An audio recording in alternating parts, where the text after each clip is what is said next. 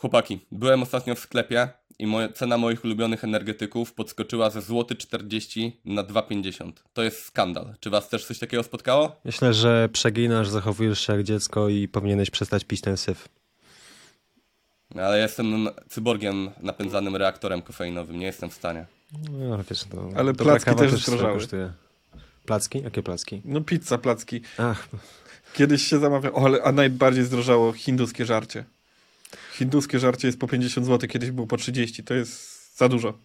no chyba o gastronomii najbardziej się słyszy, że jakby najmocniej obrywa potencjalnie przez te ceny gazu i tego, że ten gaz jest takim kluczowym czynnikiem tam produkcyjnym, a jednocześnie to jest taka usługa, która jest powszechna. Że jak myślimy o stali, to jakoś specjalnie nas to dotyka, bo rzadko kiedy tą stal kupujemy, może przy budowie domu, ale placka, placka jemy regularnie. Widzieliście ceny y, kanapki Drwala? Tak. Jest skandaliczna. Ona w zestawie, jeżeli ktoś nie wie, ona w zestawie kosztuje teraz prawie 40 zł. Ehm, także no nie jest to teraz najtańszy Ale biznes. McDonald's zawsze był drogi. Tak z mojej perspektywy. Zależy jak na to spojrzeć. Te kanapki to są takie, że no, ciężko się najeść jedną kanapką. No mo- może tym drwalem jeszcze tak, ale to nie jest takie, jakby idziesz na jak takiego burgera kraftowego, nazwijmy to, i zjesz sobie takiego burgera kraftowego, no to się najesz zawsze. No, jeszcze tam fryteczki dojdą do tego, jakiś napój jest okej. A burgerem w maku, no to jest taka ta bułka pszenna, taka nabita powietrzem i jednak się tym aż tak bardzo nie najesz, no, a płacisz teraz praktycznie więcej niż za takiego kraftowego burgera. No, spodziewam się, że Mac sobie może na miękko pozwolić na takie podwyżki cen. Mm, Chociażby biorąc pod uwagę, że mają powstawiane obie strony głównych autostrad w Polsce i praktycznie żadnej innej knajpy nie znajdziesz po drodze. Może coś chwycisz na stacji, no to co to za problem. Poza tym, mm, nie wiem, czy oglądaliście film Founder, chyba się nazywa. E, nie, nie dokumentalny, ale z tego co zrozumiałem, na, na faktach oparty o tym, jak się McDonald's zaczynał i w pewnym momencie ten prezes e, spółki dostaje olśnienia, właściwie doradca mu podpowiada, że tak naprawdę on nie jest w biznesie restauracyjnym. Nie chodzi o, o sprzedaż jedzenia, tylko jest w biznesie nieruchomości. I jak się popatrzy właśnie na to, na jakich działkach stoją, e, stoi franczyza po prostu McDonalda, to to są dobre lokalizacje i oni trzymają je, ich wartość stosunkowo rośnie, z czasem je pewnie sprzedadzą, nie wiem. Na pewno wycena spółki jest w dużej mierze oparta o to. A obroty? Nie wiem, mówimy o międzynarodowym koncernie. Jakieś słyszałem, że y, jeżeli w jakimś państwie jest McDonald's, to w tym, te, te, tego państwa nie dotknie wojna. E, To jest, wchodzą z kapitałem tylko na tak bezpieczne rynki i gdzieś to tam jest powiązane. Nie? No to takie, To, to chyba się już nie sprawdza, no bo chyba były McDonaldy na Ukrainie. hmm, no. Jeden pan zepsuł wszystko. Okej, a czemu gadamy w ogóle o bułkach i czemu gadamy o takich ciężkich tematach? Otóż jest listopad roku 2022, inflacja szaleje i dzisiaj trochę e, temu tematowi będzie poświęcony od kolejny odcinek Rubioner. Zapraszamy!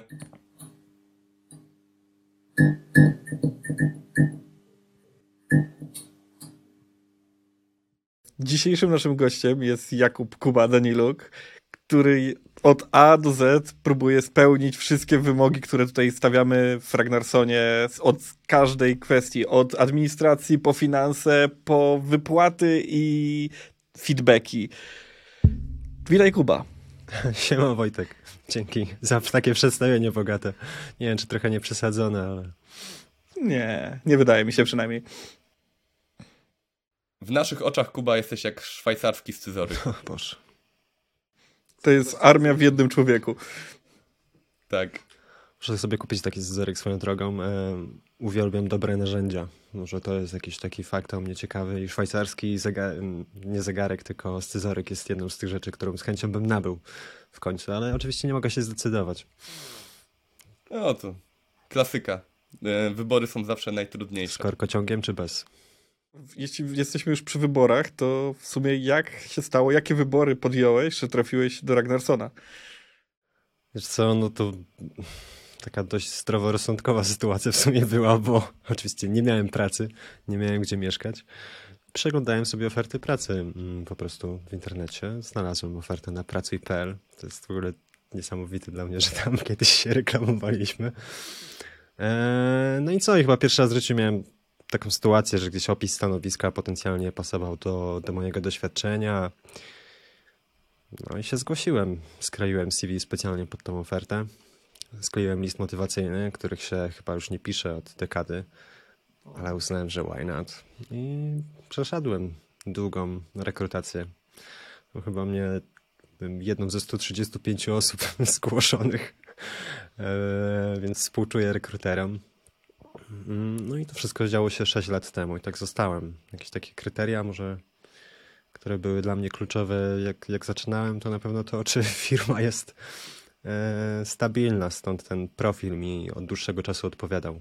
Mm, taki administracyjny, no bo patrząc w papiery spółki, okej, okay, może nie można stwierdzić wszystkiego, no bo nie ocenisz, nie wiem, jacy są, jaki jest zespół, czy są to w porządku ludzie, czy nie, ale przynajmniej masz wgląd w kondycję jakąś tam prawno-finansową i na tyle, na ile jesteś gotów przeczytać te papiery i spróbować je zrozumieć, no to możesz ocenić, czy firma jest dobrze poukładana, czy ma totalny śmietnik. I ku mojemu dużemu zaskoczeniu, yy, głównie dlatego, że nie widziałem wcześniej czegoś takiego, firma Ragnarsson wydała mi się być bardzo poukładana. A to było 6 lat temu. Czy coś się zmieniło w międzyczasie? Potem przyszedłem ja do pracy i wszystko się zmieniło. no, z administracją w biznesie jest niestety tak, że zależy na jej format. Y, zakres obowiązków jest głównie narzucany nam przez zewnętrzne czynniki, takie jak państwo. E, I wszelkie systemy, które w nim funkcjonują, czyli ten podatkowy i emerytalny, Czyli ogólnie grabież wartości. Powiedzmy sobie wprost. E, no chyba to wytniemy. Albo nie. Nie, to było, to było prawdziwe. Czy coś się zmieniło? Jasne, że się zmieniło, ponieważ co roku coś się zmienia w przepisach i niestety wszelkie i kodeksy, i regulaminy, i wymagania, które przychodzą z zewnątrz, e, one nie chudną, tylko puchną. Jestem trochę jakby mm, sprawki naszych rządzących, ale nie tylko tych krajowych, ale też tych zagranicznych, unijnych, bo po prostu Polska no, z racji traktatów różnych musi adaptować pewne przepisy, e, wprowadzać je tak, żeby dostosować się do norm unijnych. No i niestety tej biurokracji jest e, z roku na rok coraz więcej, a nie coraz mniej. Kuba, wspominałeś, że kiedy przeglądałeś ogłoszenie, to, że mm, wymagania, które były tam stawiane, no, odpowiadały tobie. A jak wygląda to prakty w praktyce? Czy się, okazało się, że tych zadań jest więcej? Wiesz co, odpowiadały mi wtedy. Mm, wydawało mi się, że pasuje idealnie e, do tego stanowiska. Pamiętam, że na rekrutacji, y, kiedy wstępnie omawialiśmy ten zakres obowiązków, y, jakieś przygotowywanie budżetów, sprawdzanie faktur, y, jakieś takie pierdółki, zajmowanie się biurem, zapytałem się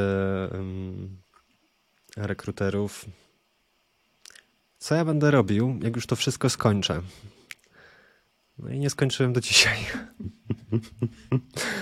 um, Więc tak, jest to, jest to niekończący się strumień tej samej powtarzalnej pracy i myślę, że to w jakimś stopniu mm, jest jakby ciężar tej pracy.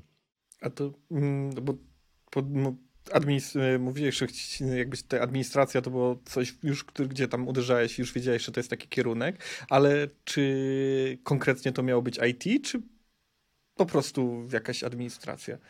Co, no, moje wykształcenie jakby tam w okresie gimnazjum liceum to jest yy, wykształcenie powiedzmy informatyczne, klasa informatyczna. Gdzieś z tą technologią się tam zawsze stykałem.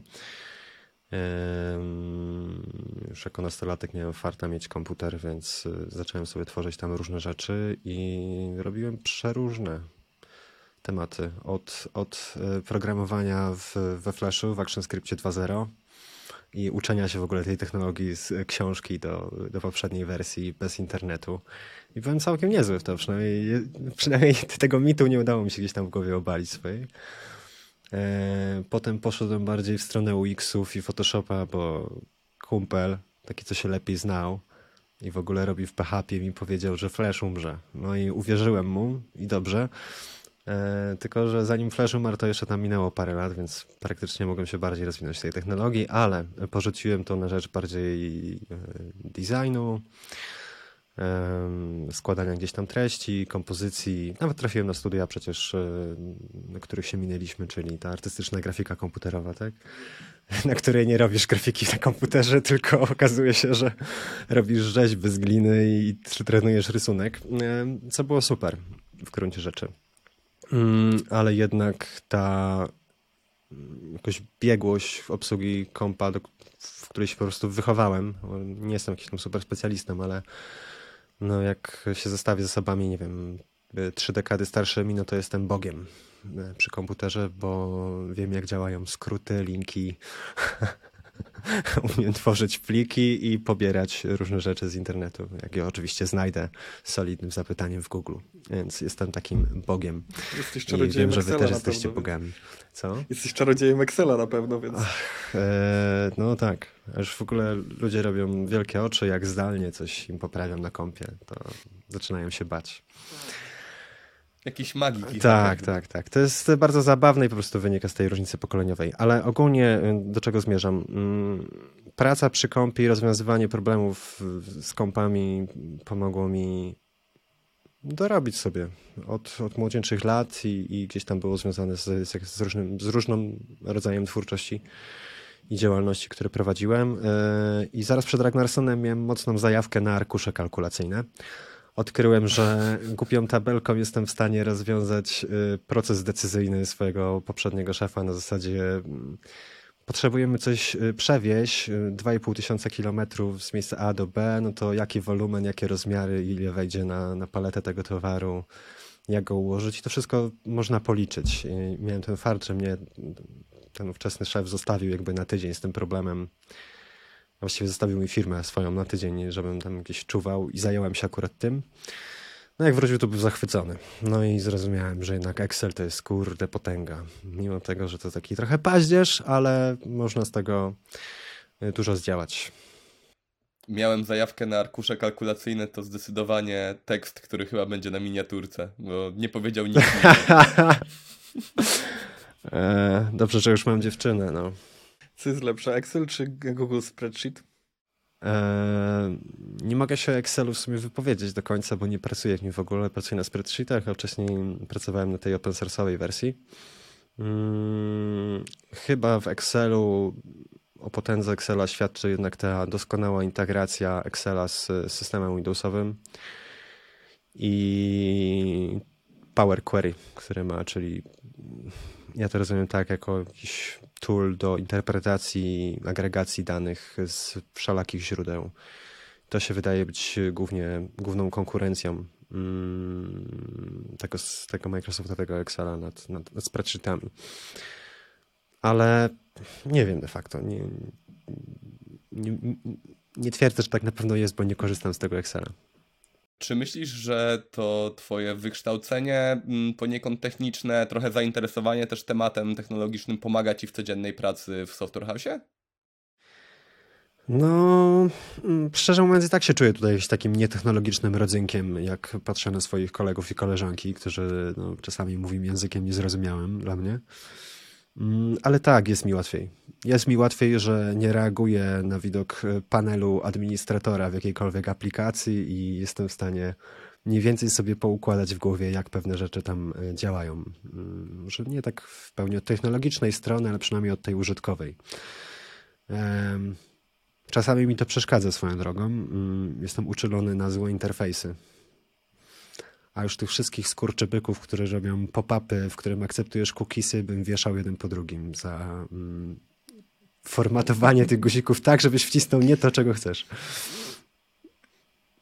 W sumie, sumie muszę zadać ci pytanie, które już mm, po części też zadałem e, od, na poprzednim wywiadzie, do czego zachęcam, żebyście sobie obserwowali i subskrybowali nasz kanał i zapisali się też do newslettera, ale pytałem się ostatnio mm, o taką aspekt, czy mm, bo pracowałeś z tego, co już wnioskuję, pracowałeś też w innych środowiskach niż IT, więc czy praca właśnie z takim środowiskiem IT czymś się wyróżnia? Jest jakieś inne, w jakiś, w jakiś sposób specyficzny?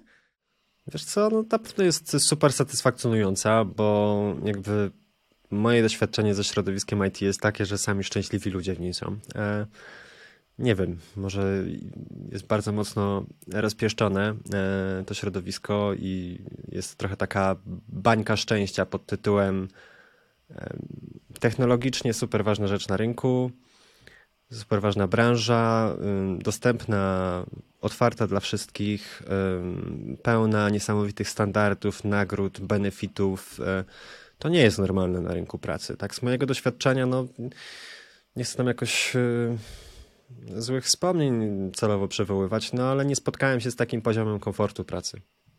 Nigdy. Nigdzie. Czyli owocowe środy to nie wszyscy mają? A mamy owocowe środy? Nie. Nie mamy. Nie. No, I, się, i, się podniesie larum teraz. Czemu nie mamy? Czemu nie mamy Czemu, Gdzie są nasze owocowe środy? E, Kuba, a jakbyś miał określić, e, co jest w takim razie najfajniejsze w pracy mm, w administracji firmy IT, a co jest znowuż najtrudniejsze? Administracja to tylko administracja. Mm, to jest, musisz robić pewne rzeczy, nie masz trochę wpływu na to, co robisz, no bo tak już mówiliśmy, to jest trochę narzucone, możesz kombinować z formą. I tak na naszym przykładzie większość tej pracy da się zastąpić prawdopodobnie maszyną albo dobrym softem. No tylko taki soft, on musi być tak e, regularnie wspierany, musi być przystosowany do warunków e, regionalnych, krajowych i musi spełniać te wszystkie głupie wymagania, które gdzieś tam urzędnicy stawiają po drodze i pamiętajmy o tym, że oni non-stop dopisują te nowe wymagania, więc non-stop trzeba dopisywać nowe funkcjonalności do tego, do tego oprogramowania. I z jednej strony marzy mi się, żeby mieć super soft do wszystkiego i po prostu widzieć, jak ta praca się robi sama i wiem, że jestem w firmie IT, w której ludzie potrafią pisać cuda na komputerze.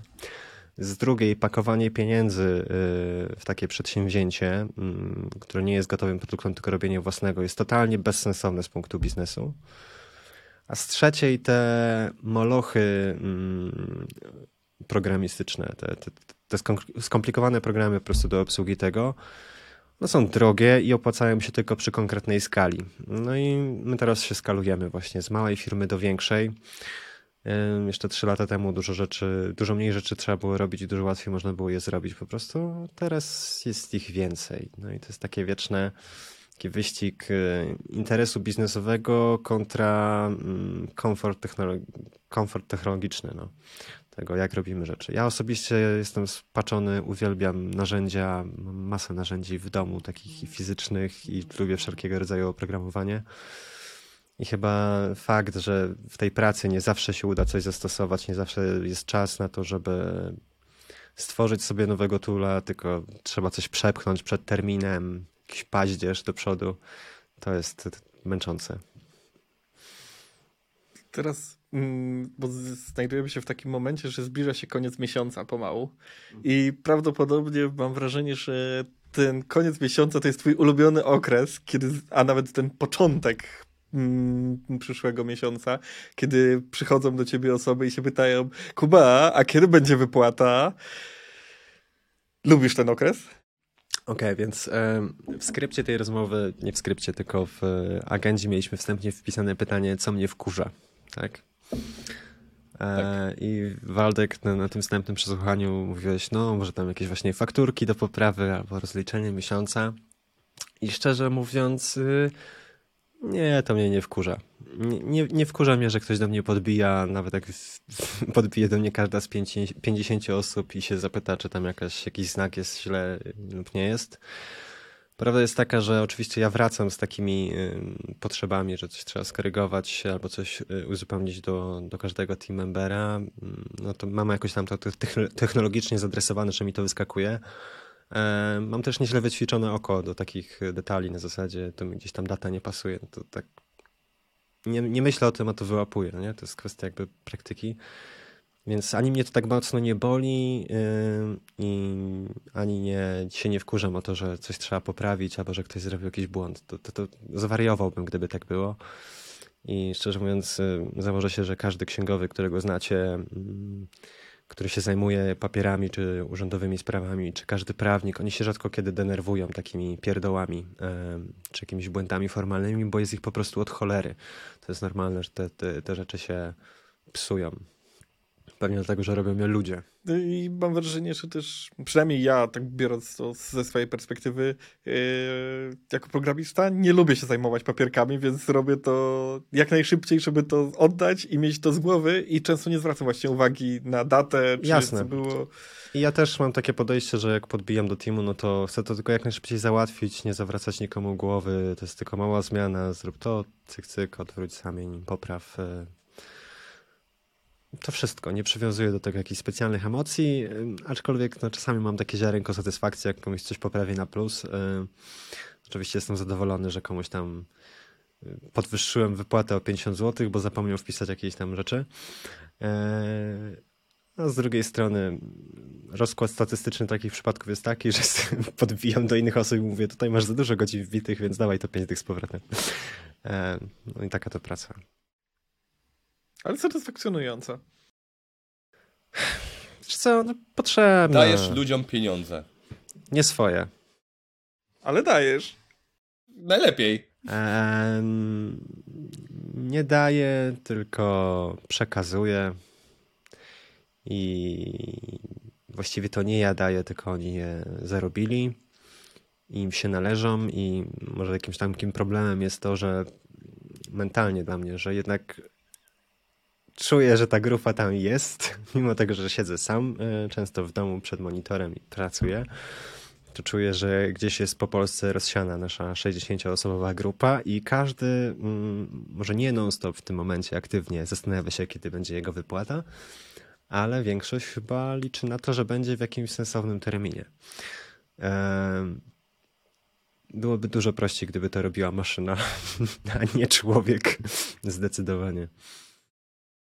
E, czekam na robota Kuba 3000. Robot 3000. Taki kiedyś Kuba był żart, yy, że no i to za propos co powiedziałeś, że nie swoje pieniądze, że ja stawiam, ale ty płacisz. Mhm. Przyjdź do mnie na grilla, ale z kiełbasą i węglem. Tak.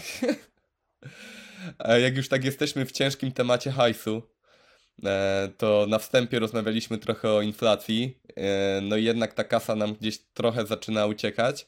A jak wygląda to w sytuacji Software House'u? Czy dla firmy inflacja jest w jakiś sposób korzystna, czy też jest tak samo jak dla nas totalnie niekorzystna? Wiesz co, no ciężko powiedzieć tak o całej branży. Inflacja, mm, na czym polega inflacja? Inflacja polega na tym, że zmienia się cena produktów albo usług na rynku. Jeżeli ta cena zostanie zaakceptowana przez konsumentów, no to oni muszą wydać teoretycznie więcej gotówki. Chociaż niekoniecznie, ponieważ cena a skala wydatków to są dwie różne rzeczy. Możesz kupować drożej, ale mniej. No i pytanie, czy teraz na przykład e, software house'y, czy jakakolwiek firma jest w stanie sprzedawać swoje usługi drożej, e, zmniejszając wolumen, czy na przykład musi utrzymać ten wolumen. Czy dosłownie możemy y, zużywać mniej energii do ogrzewania domów. Może tak, może nie, no ale ciężko zredukować taką liczbę tam szybko. Czy możemy dowozić mniej kodu? No, może moglibyśmy, ale jeżeli nie spadną też nasze kosze jednocześnie przy zmniejszeniu przychodów, no to mamy problem. Palimy rezerwę.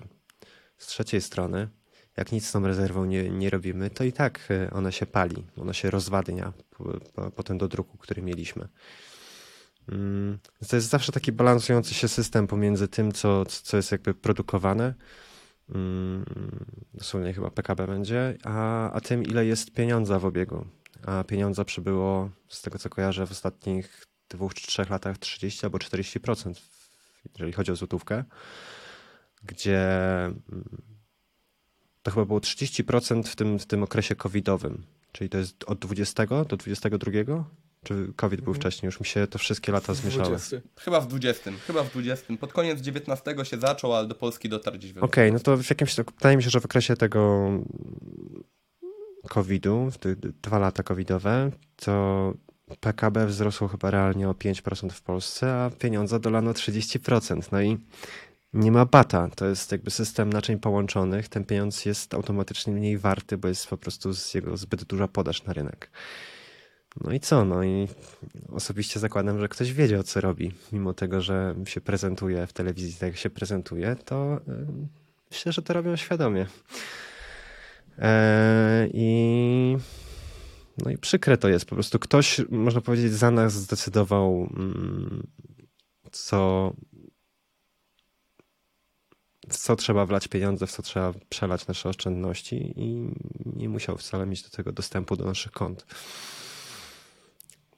E, czy w takim razie można założyć, że jeżeli mm, programista, tester, ktokolwiek idzie do swojego szefcia i mówi: Słuchaj, no ja to bym chciał zarabiać 15% więcej, no bo 15% to jest tam jakaś średnia inflacja i tyle mi pieniędzy ucieka.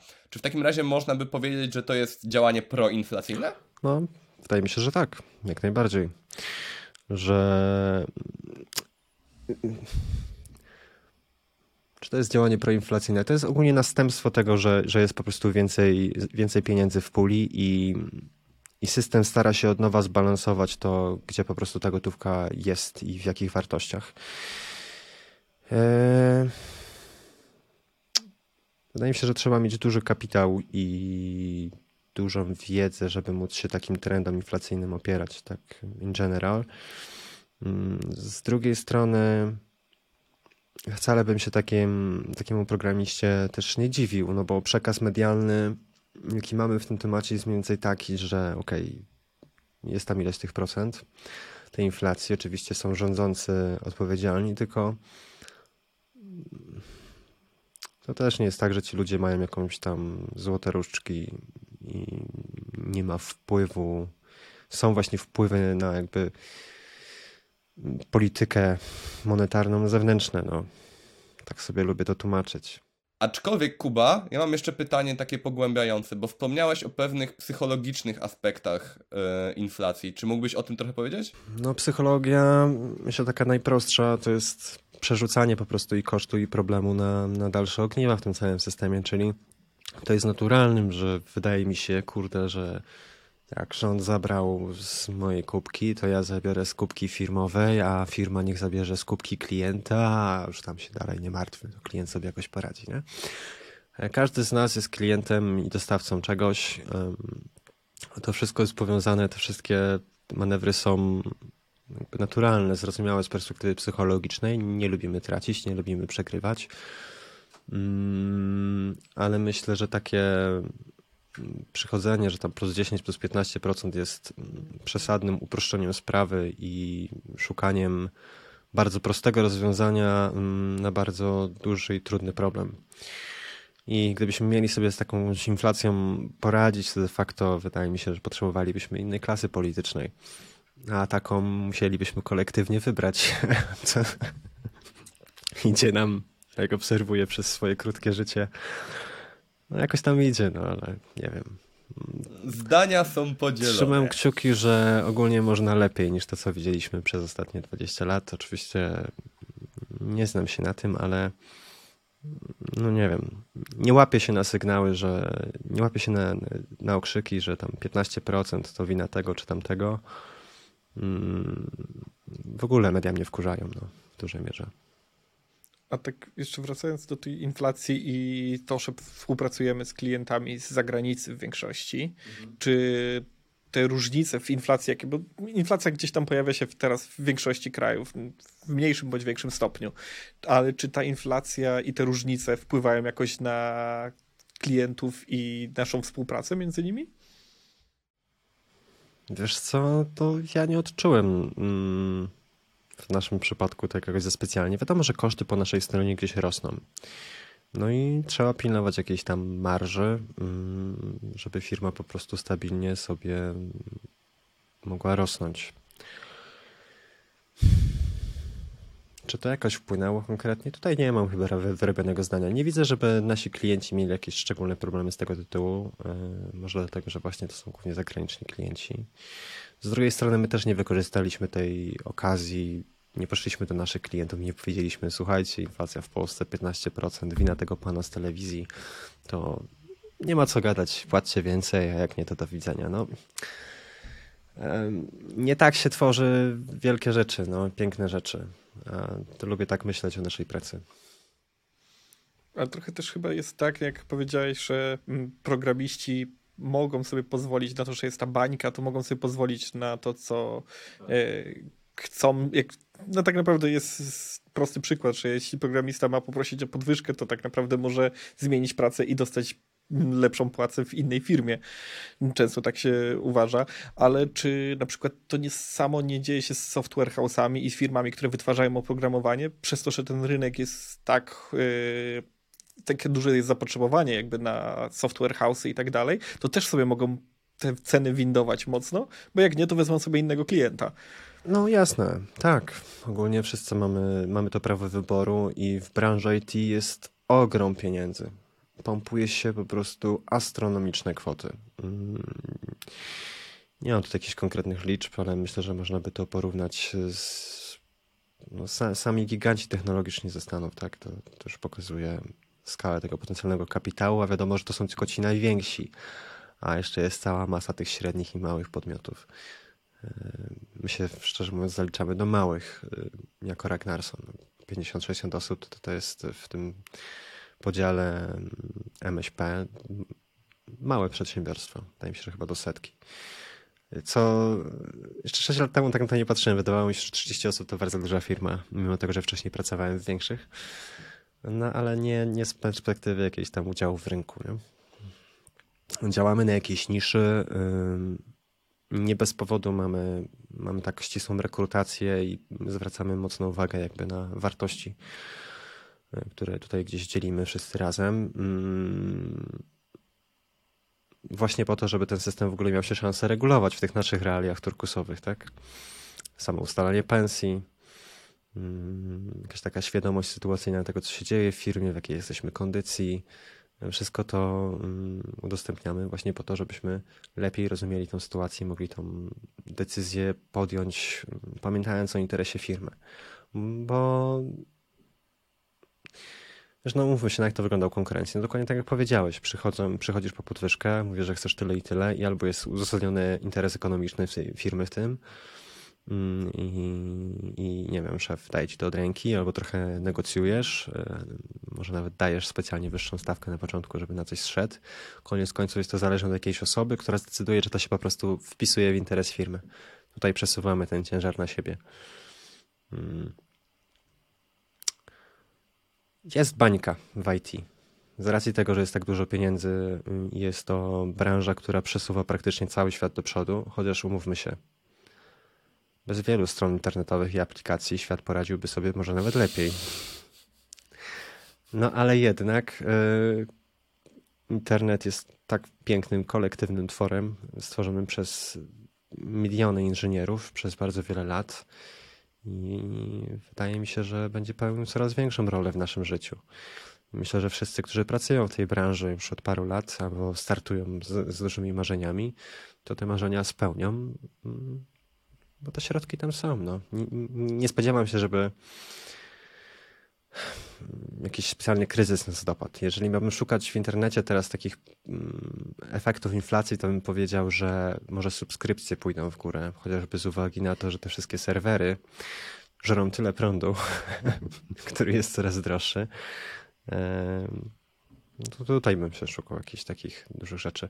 A tak jak na naszym rynku tutaj europejskim y, i tego, jak nie wiem, Polska mm, na rynku IT się prezentuje w, w Europie, gdzieś wiadomo, dużą wciąż miarę odgrywa fakt, że jesteśmy tańsi w konkurencji. Jak zaczniesz się przesuwać bardziej na wschód od centrum Europy, no to tym taniej będzie w praktyce, no nie? I to trochę tak zawsze jest, że ten wschód chce się modernizować, a, ta, a zachód inwestuje tam, gdzie są po prostu lepsze zwroty z tej inwestycji. No i się okazuje, że w Polsce są świetne zwroty z pracy naszych specjalistów e, z IT. Mm, I ten kapitał, wydaje mi się, że IT bardzo mocno w ogóle ciągnie. W ogóle przepływy kapitałowe z, z zagranicy do Polski. Co jest ciekawe. I to w ogóle mm, potencjalnie umacnia naszą walutę. Czy nie wiedziałeś, że jesteś bohaterem narodowym? A jako taki bohater narodowy yy, i tak to, co powiedziałeś też, że z jednej strony mogę iść do pracodawcy i się zapytać, czy chcę podwyżkę, to wiem, że teraz jest taki dział, Team Sellery. Czy mógłbyś coś powiedzieć więcej? Czym, czym jest ten byt? No, może warto powiedzieć, że u nas też można przyjść po podwyżkę. Tak po prostu i powiedzieć chcę tyle i tyle. Tylko, że nie do szefa, bardziej do zespołu i może nie z uzasadnieniem, bo inflacja, ale z uzasadnieniem, bo rozwinąłem się w taki taki sposób w ostatnim czasie, albo zwiększył się zakres moich odpowiedzialności, tak? Mm, ten system mamy od 6 lat. Działał sprawnie do czasu, aż nie, nie zaczął zjadać całej marży co w sumie w pierwszym odruchu przyszło na dość, dość lekką ręką, ale w takim dłuższym terminie już było widać, że mm, rozmywa się odpowiedzialność za kondycję finansową firmy. No i ogólnie wciąż uważam, że łatwo jest wziąć podwyżkę w Ragnarsonie, mm, ale jeszcze powiedzmy rok temu było to już mega super łatwe, no bo z uzasadnieniem powiedzmy średnim, z jakimś tam przyzwoleniem teamu i w całym tym dobrobycie, który nas otacza, łatwo stwierdzić, a dobra, to tam dycha więcej, to firma nie poczuje, coś tam nie poczuje. Nie? To nie robi praktycznie różnicy, e, zasługuje na więcej. No różne argumenty się pojawiają i one są różnej jakości. I wszystko, wszystko zawsze było jakby brane pod uwagę, mm, wszelkie argumenty firma zawsze była otwarta. To działało, tak już powiedziałem, do czasu, kiedy nie zaczęliśmy zjadać całej marży.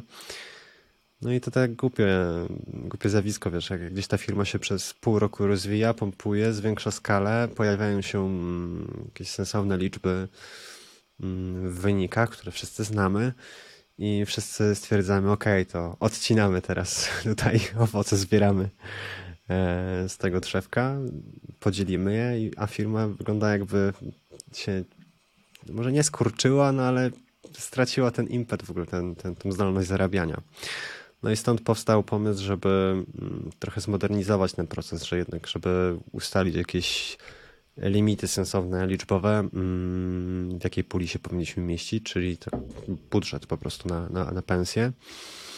Mm, no a ponieważ w Regulasonie lubimy, jak wszyscy wiedzą wszystko i czują się dobrze z decyzjami, które no, może nie zawsze od nich zależą, ale no przynajmniej masz jakiś pogląd na to, co się działo, jest jakoś umotywowany i jak E, widzę sam po sobie, że jak, jak, jak mam szansę jakby zrozumieć, jak działa jakiś mechanizm, albo jak ktoś, e, jak ktoś myślał, to jest mi dużo łatwiej zaakceptować pewne, pewne rzeczy. I też się w ten sposób uczymy.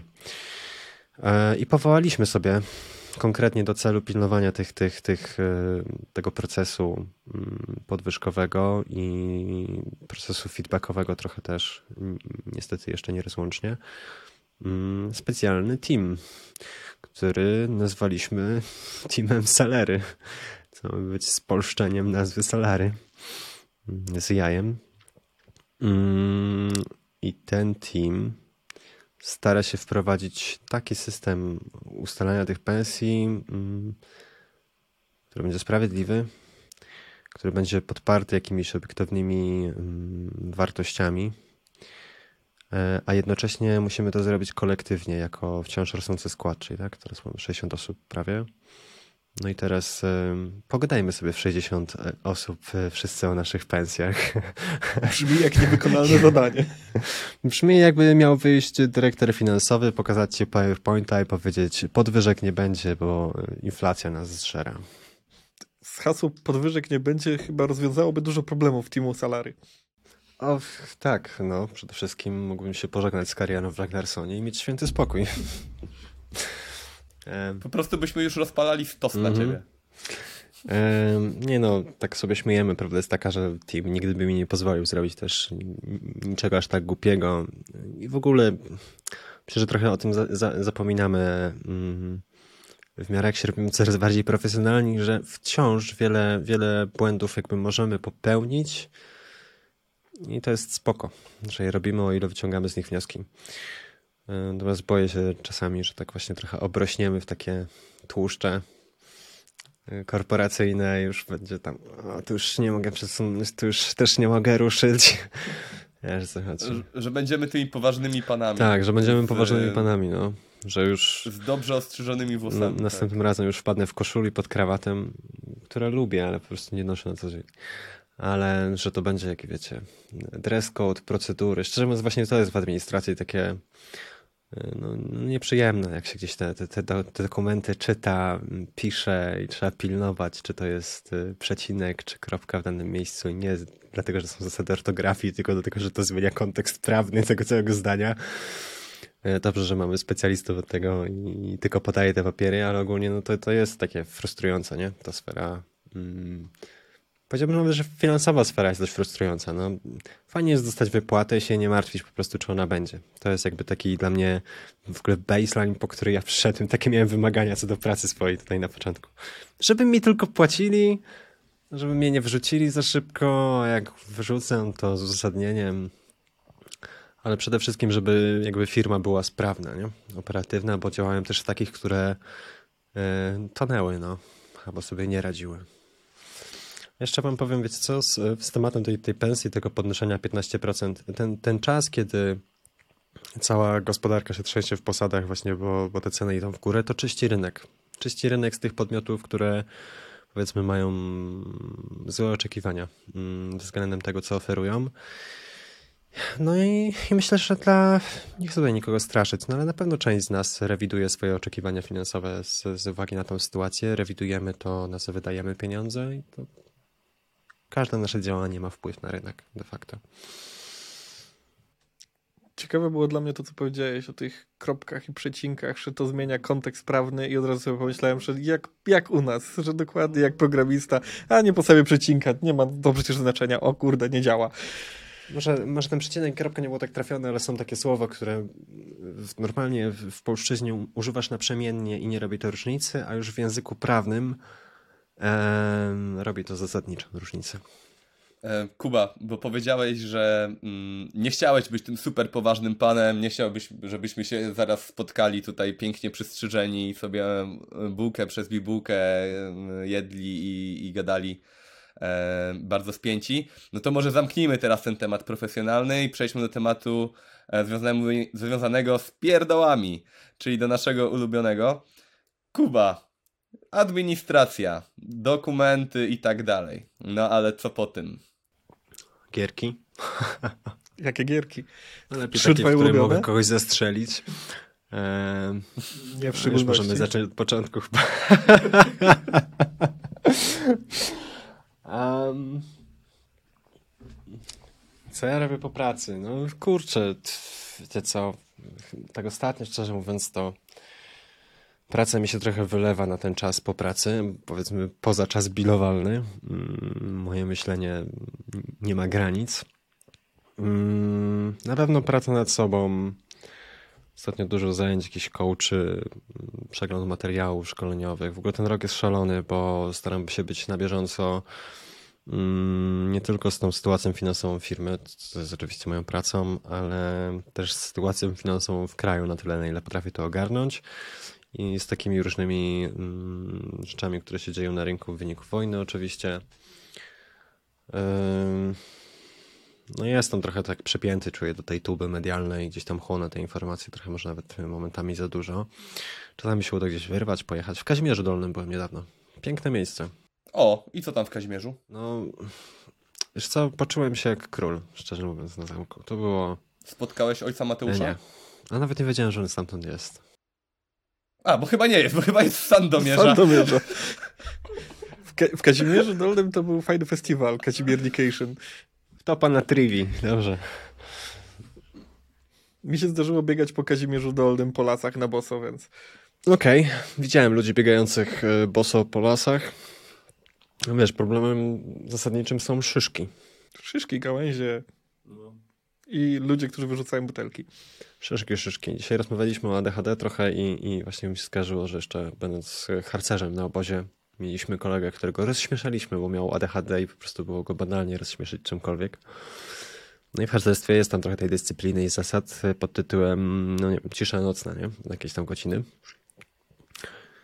i śpisz w namiocie, więc jakby jak, jak się chichrasz, to, to słychać gdzieś tam w obrębie 10-15 metrów. No i tak, tak rozśmieszaliśmy, że dostał tam jakiś alarm, musiał się ubrać, zaczął biegać wokół namiotu, właśnie potykać się, szyszki mi powchodziły w palce, potykał się o naciągi od namiotu.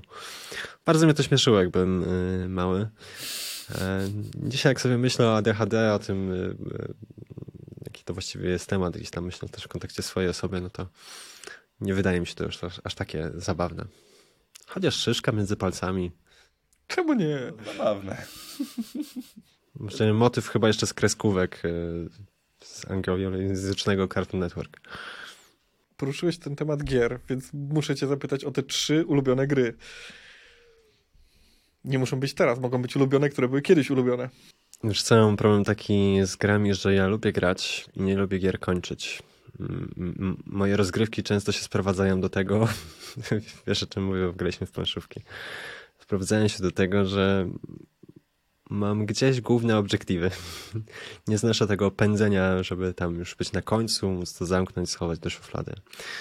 No i chyba takim skrajnym wynikiem, jak na, jak na mnie, jest no, Factorio. 700 godzin na jednej mapie i, i, nigdy nie skończona, ale jakby opracowana w taki sposób, który mi się podobał. Nie? Bo to też wchodzimy w projektowanie jakichś systemów. O, City Skylines, niestety tutaj są problemy z tym modowaniem całym. Właściwie z modowaniem wszystko jest ok do czasu, aż nie wejdzie oficjalny patch i nagle się okazuje, że nic nie działa. E, no, ostatnio się wyżywam w jakimś takim shooterze 50 na 50, e, gdzie udajemy wojsko i dowodzę oddziałem. Jak on się nazywa? Hell Let Loose.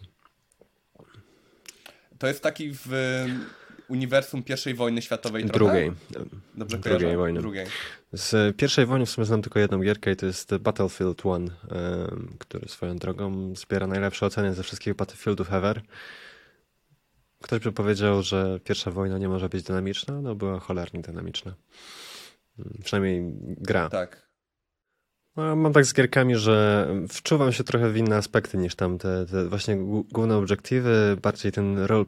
To jest zabawne, jak można odgrywać praktycznie każdą grę, którą się chce, tak? Możesz budować miasta jak zły przemysłowiec, y, możesz grać w shootera jak dobry Samarytanin i Szczególnie na multi to fajnie widać. No to, to, chyba mi sprawia największą frajdę, że wpada do mnie jakaś kompania pięciu obcych ludzi, krzyczę na nich, e, sypię żartami, które znam z filmów e, anglojęzycznych i dogadujemy się, jakbyśmy byli kompanią braci. Nie?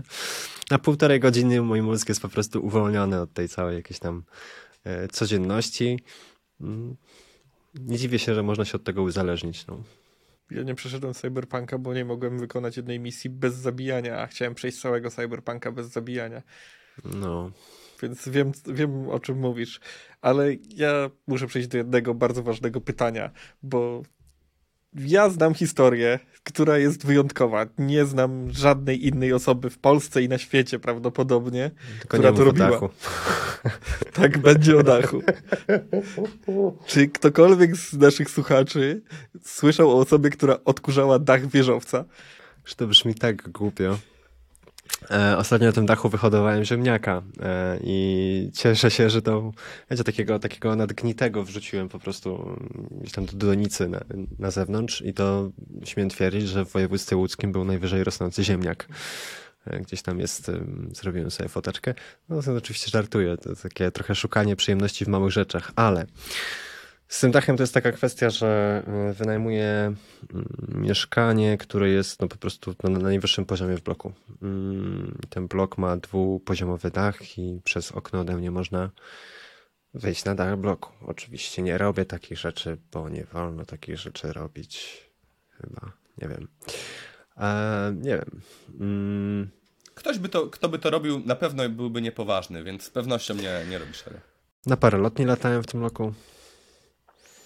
To, to było spoko, tak a propos wysokości. Ale to trzeba odkurzać ten dach. No dobra, ale co z tym odkurzaniem? No, okej. Okay. DIY. Chodzi o DIY, o, o robienie jakichś takich projektów, przy których się można pobrudzić, typu yy, struganie drewna. Albo ogólnie rzeczy, prace takie ręczne, gdzie się dużo produkuje odpadków, brudu, pyłu To akurat szlifowanie. Coś, coś szlifowałem, jakieś meble przerabiałem. No i z racji tego, że jakby to jest moje mieszkanie, w którym mieszkam, śpię, gotuję, to nie chcę, żeby mi się tam pyliło w trakcie tego mieszkania. Mm, a potrzeba moja była wielka, żeby coś tam przeszlifować. Niemałego zresztą, bo kawał platu. Tylko sobie na ten dach wyniosłem, wyszlifowałem. No i na koniec został mi brud na tym dachu, więc stwierdziłem, że najszybciej będzie, jak to po prostu odkurzę. I tak, na, na, na 44 metrze w Łodzi odkurzałem dach. Przez chwilę, ale mówię o tym, jakby to była konkretna rzecz. To jest duży highlight i będziemy, będzie wykorzystany na miniaturkę. Teraz nie wiadomo właśnie, czy, czy spreadsheety, czy odkurzanie dachu. Ach, no tak, spreadsheety, zapomniałem o spreadsheetach. Ja się jeszcze zastanawiam, czy ten, e, czy ten, czy ten fragment z tym dachem powinien iść, bo nie wiem, może Wojtku pamiętasz jeszcze jakąś unikalną, wspaniałą historię, którą bym się mógł podzielić? Oczywiście, że tak. E, ja wiem, że Ragnarsson mm, dawał ci znaki, zanim dołączyłeś do Ragnarsona. E, Ragnarsson dawał mi znaki, mówisz o tym wikingu. Chyba. Kamieniu. Te, te, kamieniu. No to jest już wystrzelone. E, jak, jak ludzie połączą kropki od tego do tego, że zajmuje się ich finansami, to nie wiem, co sobie pomyślam. Ale mieszkałem w Edynburgu dwa lata. Mm, jedną z moich prac było zarządzanie nieruchomością. Już tam mniejsza o to jaką. W każdym razie na terenie tej nieruchomości był wielki głaz. Taki, powiedziałbym, wyższy ode mnie, szerszy ode mnie. No po prostu gigant obły. I ten głaz e, dla jednej z moich, dla jednego z moich gości w pewnym momencie zaczął przypominać twarz wikinga, twarz nie wiem czy ją, no taką twarz, twoją twarz. Twarz sympatyczną. Sympatyczną twarz z dużą brodą, e, z, z, z takimi oczami, z jakąś taką posturą masywną. I jak mi raz o tym powiedziano, to już nie mogłem tego zobaczyć. Oczywiście wkręciłem się w ten temat. Ta, ta, ta, moja znajoma w ogóle zaczęła jakieś wróżki przeprowadzać. One mierzyły, czy jakieś pole tam się wokół tego kamienia nie robi. Stwierdziły, że to jest jakiś dusza uwięzionego wikinga właśnie, który skądś tam przypłynął. Dorobiły sobie całą tą historię. Dla mnie to wciąż był głaz. No, ale byłem ciekaw, cholery, co to za skała? Jakby w okolicy aż takich dużych nie było. No i trafiłem do Edynburskiej Biblioteki w pewnym momencie. Mm, okazało się, że można. Znaczy, znalazłem tę informację najpierw w sieci, a potem sprawdziłem sobie w Bibliotece Edynburskiej. Um, okazało się, że przy budowie portów y, w dzielnicy portowej właśnie Edynburga, w Leaf, mm, trochę rzeczy wysadzano. Po prostu dynamitem robiono tam miejsce pod doki i raz im się oberwał taki kawał głazu, czy on przeszkadzał. Nie wiem, dlaczego go nie wysadzili a wyciągnęli. No, ale go wyciągnęli i położyli po prostu w tym miejscu, w którym jest i tak sobie leżał przez 100 czy 150 lat. Nikomu nie wadził. I nagle zaczęliśmy, widzieliśmy wikinga. Mam gdzieś fotkę tam, może tam się pojawi, ale e, no jest takie śmieszne, nie? że tam właśnie wiking, jakaś przygoda, jakaś tam uwieziona dusza. Ja potem z tego Edynburga wróciłem, posiedziałem pół roku na bezrobociu i pierwsze co to wskoczyłem do Ragnarsona. Ja mówię, to jest jakiś znak. Coś w tym było. To jest takie. Lubię. To się heurystyka chyba nazywa, tak? Czyli jak e, mózg e, dopatruje się wzorców, jakichś połączeń i tak dalej. Oczywiście pic na wodę, fotomontaż, zupełny przypadek, ale może wszechświat daje nam znak. Tak, to z widzeniem twarzy to jest chyba pareidolia, coś takiego to się nazywa. I to jest tendencja do wyszukiwania właśnie przez nasz umysł wzorców związanych z ludzką twarzą. No to ogólnie mm, z takim do, dopasowywaniem sobie historii do tego, to tak działamy, że no wszystkie te, większość przepowiedni, które gdzieś tam się sprawdzają, to jest po prostu dopasowanie akurat do przepowiedni, która gdzieś się pojawiła, tego, co się wydarzyło. To prawda, ale też e, większość przewodni jest bardzo uniwersalna. Jest też tam. No, wystarczy spojrzeć na Biblię, którą można zinterpretować na jakąś ogromną ilość e, sposobów. Są, są ciekawe wykresy na temat tego, jak, jak się jakby rozłoży liniowo czy wątkowo mm, na skali wszystkie pojęcia czy wszystkie tematy poruszone w Biblii i tego, jak e, przeskakuje mm, ten wątek, jak, jak na, na, na wiele kierunków można przeskakiwać pomiędzy różnymi elementami Biblii do różnych pojęć. E, jest ciekawa grafika to pokazująca, jak bardzo ona jest jakby, jakby to powiedzieć, jakby rekurencyjnie ta treść jest reprezentowana. Okay. To jest e, już tak dziwnie brzmi w tym podesiesz tę grafikę, to wrzucimy no, ją? gdzieś tam znajdę.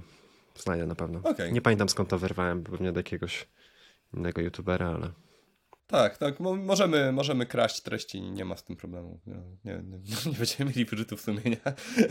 nie bójcie się. Chłopaki, robi się trochę ciemno. Chyba powoli pora kończyć. Dziękujemy Ci bardzo, Kuba, y, za tę rozmowę. Była super ciekawa. Człowiek, który ze skały odkurzył dach i trafił do Ragnarsona. Dzięki. Teraz do tej listy robienia dziwnych rzeczy mogę dopisać sobie, że wziąłem udział w, w podcaście. Z nami. To, to, tak. to jest najdziwniejsze. Dzięki panowie. Dziękujemy Ci, Kuba. Dzięki, trzymaj się. I trzymajcie się Wy wszyscy. Cześć. Hej.